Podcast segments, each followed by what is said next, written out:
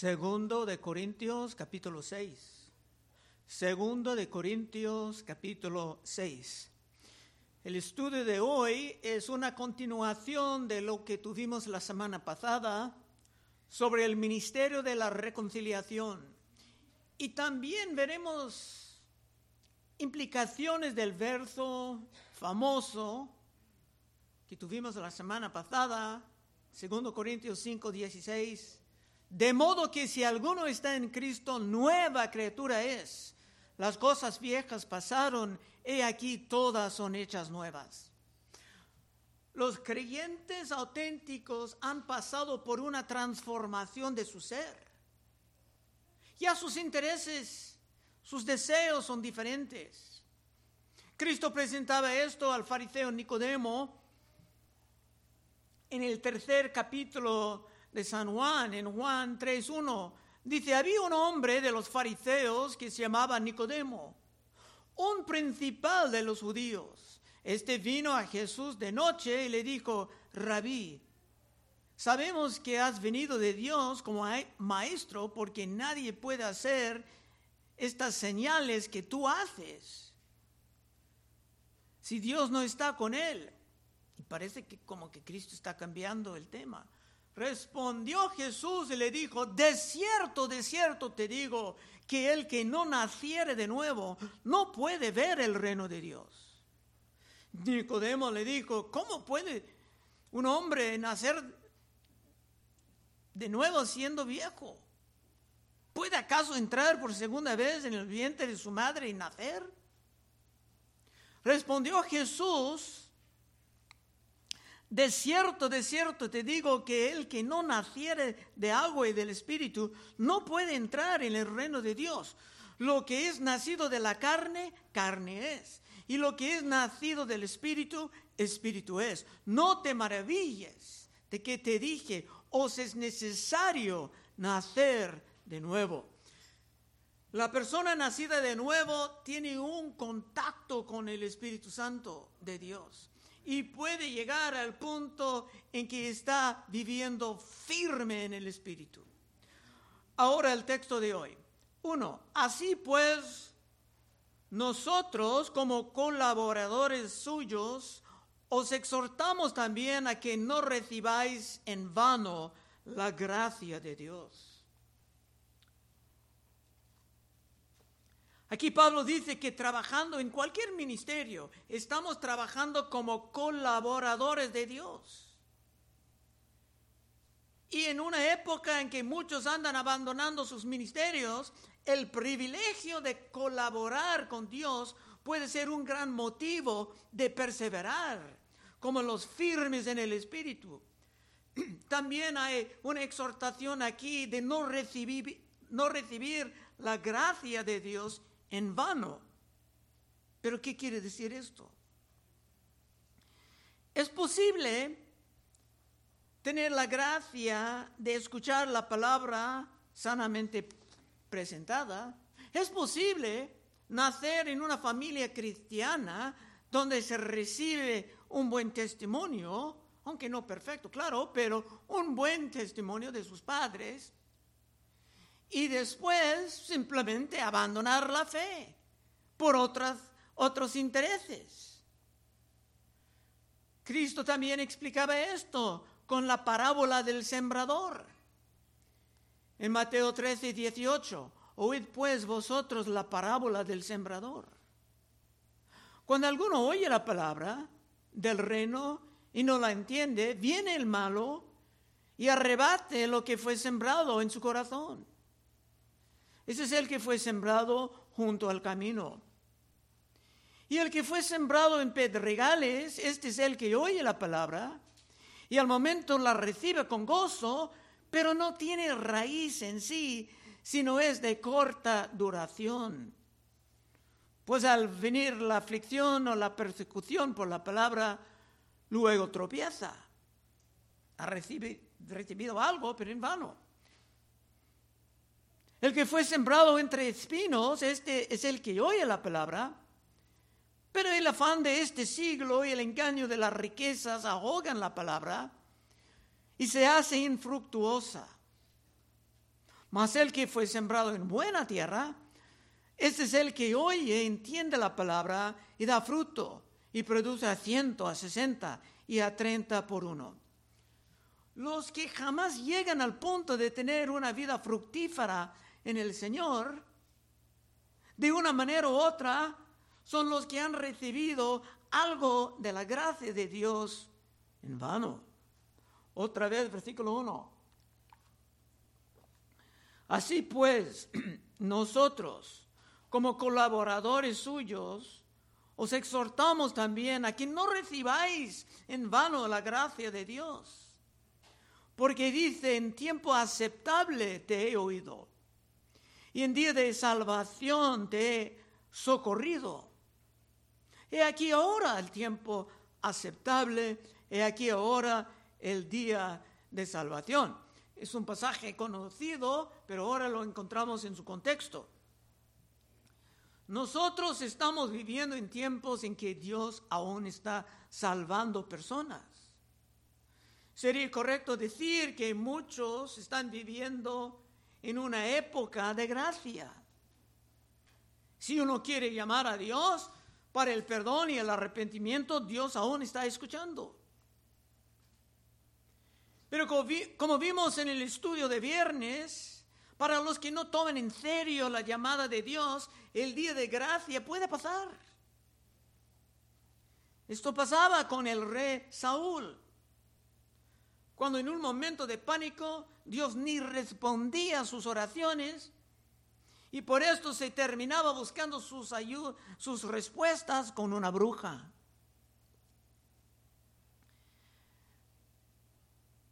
Pero es importante aprovechar del momento cuando Dios está extendiendo su gracia a ti. Isaías 55 y 6. Buscad a Jehová mientras puede ser hallado. Llamadle en tanto que está cercano. Deje el impío su camino y el hombre inicuo sus pensamientos. Y los pensamientos son importantes y vuélvase a Jehová, el cual tendrá de él misericordia, y al Dios nuestro, el cual será amplio en perdonar. Dice, mientras puede ser hallado, con la implicación de que no será siempre así. El libro de Hebreos fue escrito en tiempos como los nuestros, en que muchos estaban poco a poco abandonando la fe, y allá se dan la amonestación en Hebreos 2.2. Porque si la palabra dicha por medio de los ángeles fue firme, y toda transgresión y desobediencia recibió justa retribución, ¿cómo escaparemos nosotros si descuidamos una salvación tan grande? Y también en Hebreos 3:15, si oyeres hoy su voz, no endurezcáis vuestros corazones como en la provocación. Bueno, Pablo ahora va a regresar a la defensa de su ministerio que estaba bajo ataque por unos calumniadores en la iglesia de Corinto. Tres, no damos a nadie ninguna ocasión de tropiezo para que nuestro ministerio no sea vituperado Pablo y los que trabajaban con él eran muy, pero muy cuidadosos de no caer en pecado o escándalos que pudieran destruir su credibilidad o la credibilidad de su mensaje. Pablo fue acusado de esto en el primer capítulo de este libro por no haber, por no hacer su segunda visita a ellos, pero se dio sus razones y eran aceptables. Pero tratando de evangelizar a los que están aún atrapados en sus pecados, ellos siempre buscan algo en las vidas de los hermanos como un pretexto por rechazar el Evangelio. Pero mire cómo vive este. Como un hermano o una hermana, cuando vive como hipócrita, esto puede destruir el poder de su mensaje. Tres, no damos a nadie ninguna ocasión de tropiezo para que nuestro ministerio no sea vituperado. Antes bien nos recomendamos en todo como ministros de Dios, en mucha paciencia, en tribulaciones, en necesidades, en angustias. Es posible sufrir muchas frustraciones en el ministerio. Era especialmente así en el primer siglo, cuando los judíos furiosos, los incrédulos, trataban de motivar a los romanos poderosos a atacar a la, iglesia. Pero Pablo, conociendo su gran privilegio de trabajar junto con Dios, se continuaba con la paciencia, pasando por toda forma de tribulación, a veces sufriendo necesidades y preocupado por diferentes hermanos de las iglesias en los cuales él ha invertido su vida. En azotes, en cárceles, en tumultos. Es una historia de Pablo, no sé si es verdad. Pero muchos dicen que cuando Pablo llegaba a una ciudad, antes de pasar por la sinagoga, se pasaba a la cárcel para verlo. Ahí a lo mejor voy a estar. En azotes, en cárceles, en tumultos, en trabajos, en desvelos, en ayunos, en pureza, en ciencia, en longanimidad, en bondad, en Espíritu Santo, en amor sincero. Esta es la defensa del ministerio de San Pablo. Hay muchos en las iglesias de hoy que abandonarían la fe si solamente sufrían una pequeña porción de lo que Pablo sufría. Hay ahora estadísticas que están saliendo fáciles de encontrar en el Internet, son confiables, muestran que muchos pastores en este país de los Estados Unidos están abandonando el ministerio por la pasividad y la apatía que ha caído sobre las iglesias después de la pandemia. Hay tantos hermanos que ya ni creen que es importante venir a los servicios cuando simplemente pueden observar todo por el Internet. Y muchos ministros, pastores, han concluido que ya no vale la pena continuar. Pero Pablo no era así. Pablo estaba dispuesto a mantenerse en la lucha, aun cuando se trabajaba con sus propias manos o cuando su obra causaba disturbios y él tenía que pasar tiempo en las cárceles. Siempre estaba firme en el espíritu. Siete, en palabra de verdad, en poder de Dios, con armas de justicia a diestra y a siniestra. Pablo estudiaba con diligencia cómo emplear sus armas espirituales. Y veremos algo de esto más tarde en el capítulo 10. Porque las iglesias, y especialmente los del ministerio, siempre están bajo ataques del enemigo.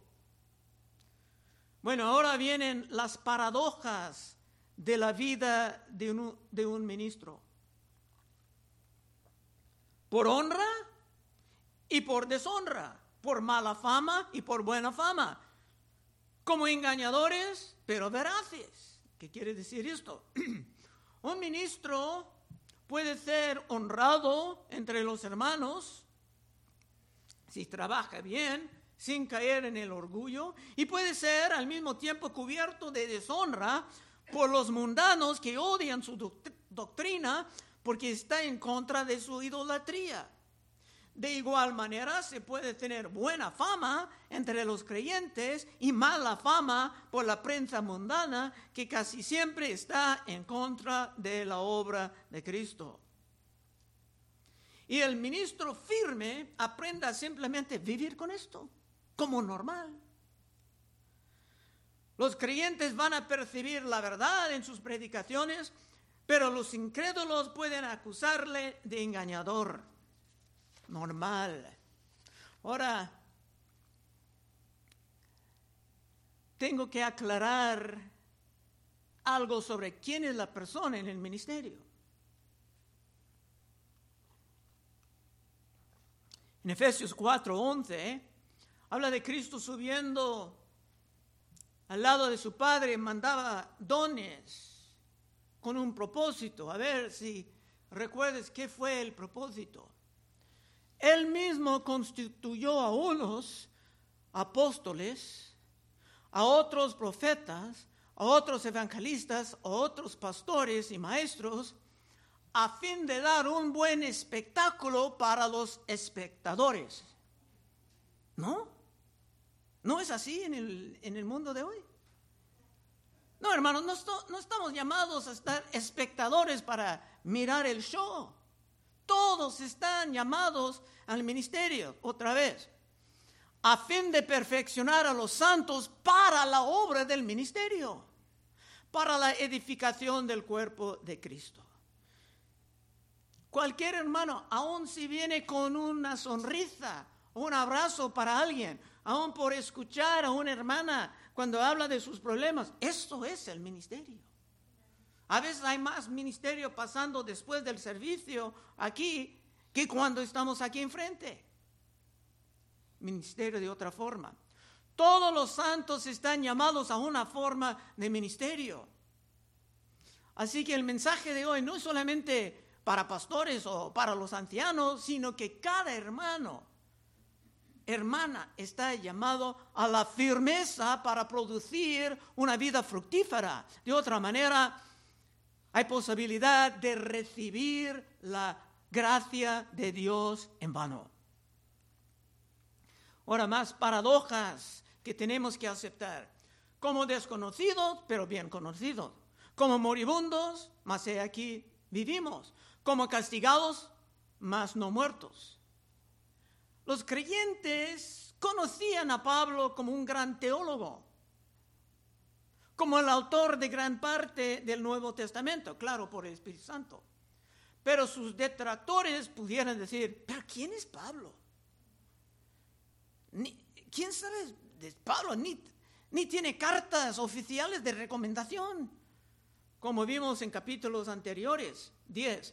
Como entristecidos más siempre gozosos, como pobres, más enriqueciendo a muchos, como no teniendo nada, más poseyendo todo. Hay tristeza cuando ven hermanos preciosos que regresen al mundo. Pero hay gozo cuando ven los que salgan como los firmes en el espíritu. Pablo dijo a Timoteo, segundo de Timoteo 4:9, procura venir pronto a verme porque Demas Demas que ha ayudado mucho en evangelizar nuevos territorios, porque Demas me ha desamparado amando este mundo. No te sorprendes cuando ves esto, hermano. Y se ha ido a Tesalónica. En otro lugar, primero de Timoteo 4.1 dice, pero el Espíritu dice claramente que en los postreros tiempos algunos apostatarán de la fe, escuchando espíritus engañadores y a doctrinas de demonios viendo la apostasía entre amigos, apostasía quiere decir personas que aparten de la fe, viendo esto es la causa de tristeza, pero viendo la firmeza en otros es la causa de gozo. Pablo no ganaba mucho dinero como ministro del Evangelio y a veces ni tomaba salario para no poner tropiezos en frente de los nuevos. Pero cuando los talentosos salieron de sus vicios por el poder del Espíritu, se pudieron levantar negocios poderosos.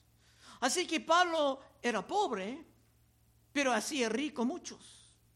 Y todos nosotros estamos ricos en Cristo de todos modos, porque veremos en el capítulo 8, 2 Corintios 8, 9, porque ya conocéis la gracia de nuestro Señor Jesucristo, que por amor a nosotros se hizo pobre siendo rico, para que vosotros con su, pobreza fueses enriquecidos. Está hablando de nosotros y es una riqueza infinita. Más paradojas, como entristecidos, más siempre gozosos, como pobres, más enriqueciendo a muchos, como no teniendo nada, más poseyendo todo. ¿Cómo es posible que Pablo dice que estaba poseyendo todo? Es que Pablo experimentaba una gran variedad de circunstancias. A veces se comía muy bien, con personas poderosas, comida de lujo. En otros tiempos se pasaba días sin comida. Pero Dios siempre estaba a su lado y así será contigo. Filipenses 4:12. Sé vivir humildemente, eso es San Pablo. Sé vivir humildemente y sé tener abundancia. En todo y por todo estoy enseñado. Así para estar saciados con la comida buena y para tener hambre. Así tener abundancia como para padecer necedad. Todo lo puedo en Cristo que me fortalece. Así que hermano, hermana, si vienes a mí por consejería y empieces a decir, pero no puedo, pastor, simplemente no puedo. Voy a echar ese verso en tu cara, todo lo puedes en Cristo que te fortalece. Amén. 11. Nuestra boca se ha abierto a vosotros, oh Corintios. Nuestro corazón se ha ensanchado. No estáis estrechos en nosotros, pero sí sois estrechos en vuestro propio corazón pues para corresponder del mismo modo como a hijos hablo, ensanchaos también vosotros. ¿Qué es esto? Pablo está muy sincero con ellos. Pablo tenía un gran amor por estos hermanos, pero unos maestros falsos estaban tratando de destruir su concepto de San Pablo. Y había ya alguna distancia entre Pablo y estos hermanos. Es como que ellos ya no tenían lugar para Pablo en sus corazones ni en, sus en su iglesia. Pero Pablo dice que el error era de ellos por escuchar las columnias que no tenían base en la realidad. Otra vez, 11. Nuestra boca está abierta a vosotros. Pablo estaba diciendo, quiero ayudarles. Oh Corintios, nuestro corazón se ha ensanchado. No estáis estrecho en nosotros, pero sí sois estrechos en vuestro propio corazón. Pues para corresponder del mismo modo como a hijos hablo, ensancho también vosotros. Esto estaba muy sincero con ellos, como su padre espiritual, y Pablo deseaba verlos avanzando en la firmeza y no como unos débiles, descapacitados por poner su fe en las doctrinas falsas. Como vimos en el libro, el primer libro de Corintios, aún tenían hermanos que negaban la resurrección. Bueno, con, este, con esto San Pablo va a terminar con una exhortación sobre la manera en que los hermanos pueden estar firmes en el Espíritu. Es que el diablo siempre quiere llenar tu mente con las confusiones y las dudas. Gracias. De hecho, Pablo va a decir más tarde, en 2 Corintios 11:3, pero temo que como la serpiente con su astucia engañó a Eva, vuestros sentidos sean de alguna manera extraviados de la sincera fidelidad a Cristo. Y el mismo peligro está presente con nosotros. Con confusiones de pensamientos. 14. No os unáis en yugo desigual con los incrédulos. Porque ¿qué compañerismo tiene la justicia con la injusticia? ¿Y qué comunión tiene la luz con las tinieblas? Cuando uno es nueva criatura, cuando uno es nacido de nuevo, ahora es muy diferente que antes. Ya eres parte de la nueva creación. Ya eres parte de la nueva Jerusalén, la novia de Cristo. Y ahora no tiene sentido estar en obligaciones con los que aún trabajan por el diablo. Ahora eres luz y no tiene sentido participar en las obras de la oscuridad. Vimos en 1 de Corintios 15, 33, no erréis las malas conversaciones, corrompan las buenas costumbres. Y el diablo siempre está tratando de buscar una grieta en tu armadura. Vimos también en Efesios 5:11, y no participéis en las obras infructuosas de las tinieblas, sino más bien reprenderlas, porque vergonzoso es aún hablar de lo que ellos hacen en secreto. El texto aquí está llamándonos a una forma de separación. Aunque muchos quieren estar en el reino de Dios y bien metido en el mundo al mismo tiempo. 14.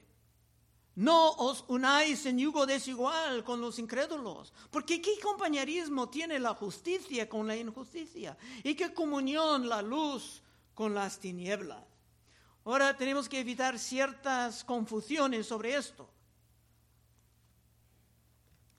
No estamos llamados a vivir como monjes y monjas lejos de la civilización, como la iglesia ha pensado en siglos pasados. Estamos en el mundo, sí, pero no somos del mundo. Es inevitable que trabajaremos con los incrédulos pero eso no quiere decir que tenemos que participar en sus locuras. Podemos ayudar a un incrédulo, por ejemplo, en una emergencia. Pero eso no quiere decir que estamos, estaremos participando en sus idolatrías. Los hermanos de Corinto, un lugar pagano, tal vez pase el mismo con el paganismo de hoy. Los hermanos de Corinto eran un poco ingenuos sobre la idolatría de sus tiempos. Pablo tenía que explicar lo que estaba al base de los ídolos. Primero Corintios 10, 19. ¿Qué digo pues? ¿Que el ídolo, ídolo es algo? ¿O que sea algo lo que se sacrifica a los ídolos? Antes digo que lo que los gentiles sacrifican, a los demonios los sacrifican. Si, si, uno está siguiendo la Santa Muerte, está siguiendo un demonio detrás de la Santa Muerte. Y no a Dios. Y no quiero que vosotros os hagáis partícipes con los demonios. No podéis beber la copa del Señor y la copa de los demonios. No podéis participar en la mesa del Señor y la mesa de los demonios. Otra vez estamos llamados a algo de separación. Los que se mezclan mucho con los conceptos del mundo pueden caer en problemas ni pensando que están en peligro. Bueno, quiero dar un ejemplo honesto y ojalá no voy a ofender a nadie. Pero en los últimos dos o tres años he notado evangelizando y a veces hablando con hermanos que muchas veces cuando entran en cosas espirituales quieren hablar de las energías, las energías. Y muchos después se ríen tomándolo como una broma, pero no es una broma. Es que están hablando en las categorías de la nueva Eva, la nueva era que viene del viejo hinduismo. Y esto ha tomado control de la cultura. Me dicen que está en todos lados en la, los medios sociales. Yo no sé porque no tengo pasar, tiempo de pasar ahí. Pero hay personas de la fe cristiana que piensan y hablan en las categorías de paganismo. Y eso de energías es solamente un ejemplo. Esto estaba pasando con los hermanos queridos de Corinto y esto está pasando con los hermanos queridos de hoy. Es que existe ahora una gran falta de discernimiento. Ni saben lo que hacen. 15. ¿Y qué concordia Cristo con Belial? Belial es otra palabra por el diablo. ¿Y qué concordia Cristo con Belial? ¿O qué parte el creyente con el incrédulo? Claro, muchos apliquen esto correctamente al matrimonio o formando un negocio, negocio donde van a estar socios por muchos años, pero no voy a entrar en esto porque eso no es el punto principal del texto, es una aplicación legítima y lo hemos tocado muchas veces. Pero es peligroso mezclar las cosas de Dios con las cosas del diablo. Es una invitación a problemas graves. Y muchos ni están enterados de que están haciendo hechos. Eh, están haciendo hechos. Puedes encontrar hermanas que leen el horóscopo hasta la fecha. 16. ¿Y qué acuerdo hay entre el templo de Dios y los ídolos? Porque vosotros sois el templo del Dios viviente. Como Dios dijo, habitaré y andaré entre ellos y seré su Dios y ellos serán mi pueblo.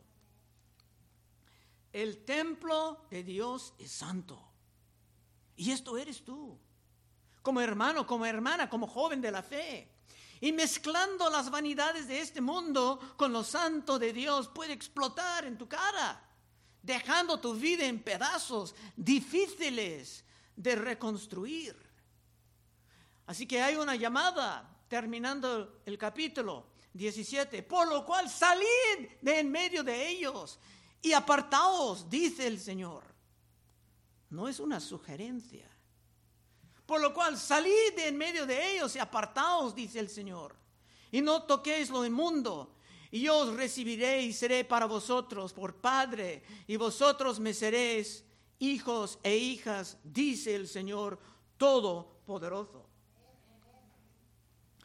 Pablo aquí está citando pasajes del Testamento antiguo que comprueban que no estaba diciendo nada nuevo sino algo que siempre ha sido parte de una relación con Dios.